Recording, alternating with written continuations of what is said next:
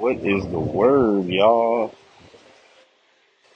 It is Saturday, which some may consider as like the the prequel to the sequel. Um, everybody's getting all prepped and planned. Couple couple events going on, couple vibes going down. Um, definitely have valued this time.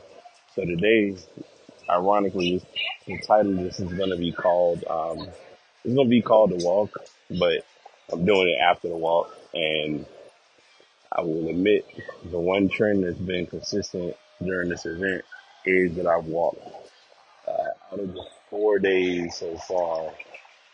Two of them I've definitely broke the ten thousand foot, uh, ten thousand step threshold, and I'm definitely excited about that. And it's for some, it's like I mean, that's not a big big mark or a big thing, but for someone who has not been doing a lot of walking, it's like yeah, I, I needed the walking time. I needed that opportunity to uh, get to it.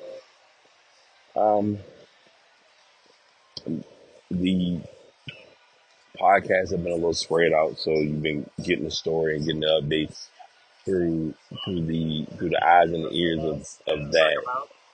But um, I, I do want to say, like, I, I definitely am embracing and positive and excited from what I've experienced with the event. But most importantly, I'm definitely looking forward to like being able to come back and like report, you know, hey, this is what I learned. This is what I took away from it.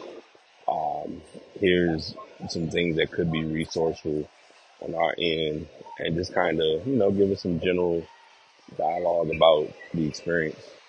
Um, I will be 100% honest with you. And this is kind of like a given, but Austin is a pretty busy city. And from its bland to its thoroughfare, you think, oh, it's really not that much going on. It's not too bad. But listen, it gets to it. Like, places will stay open down here till 2, 2.30. Like, me being from where I'm, you know, from being from Richmond, I'm accustomed to, oh, it's about 145, places gonna start to shut it on down. I was in a bar, it was about 145, nearly 2 o'clock, and it was still, DJ was still set up, still going.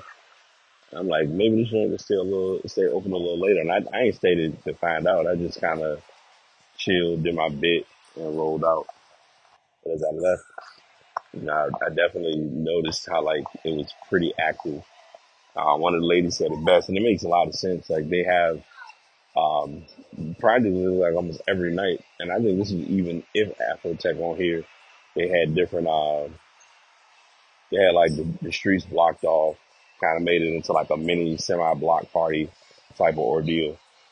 Um, obviously they did it like the first time I saw it was for Halloween, and you know the one for Halloween I was kind of unfazed, and didn't pay much attention to it, but this one they kind of hit a little different. So I was like, hmm, definitely something to be observant of and uh, embrace. So yeah, that's that's kind of my. This is not gonna be like a long-winded breakdown of a of a storyline. Like like I said, I would have done the done the breakdown during the walk, but I think I was just more like in in the moment of just happy that I could get the walk in more than anything else. So um, I've been taking you know doing my walks, taking my meds, haven't had any like quote unquote health scares, if you will. So that's been a plus in and of itself. But just want to share that with you all.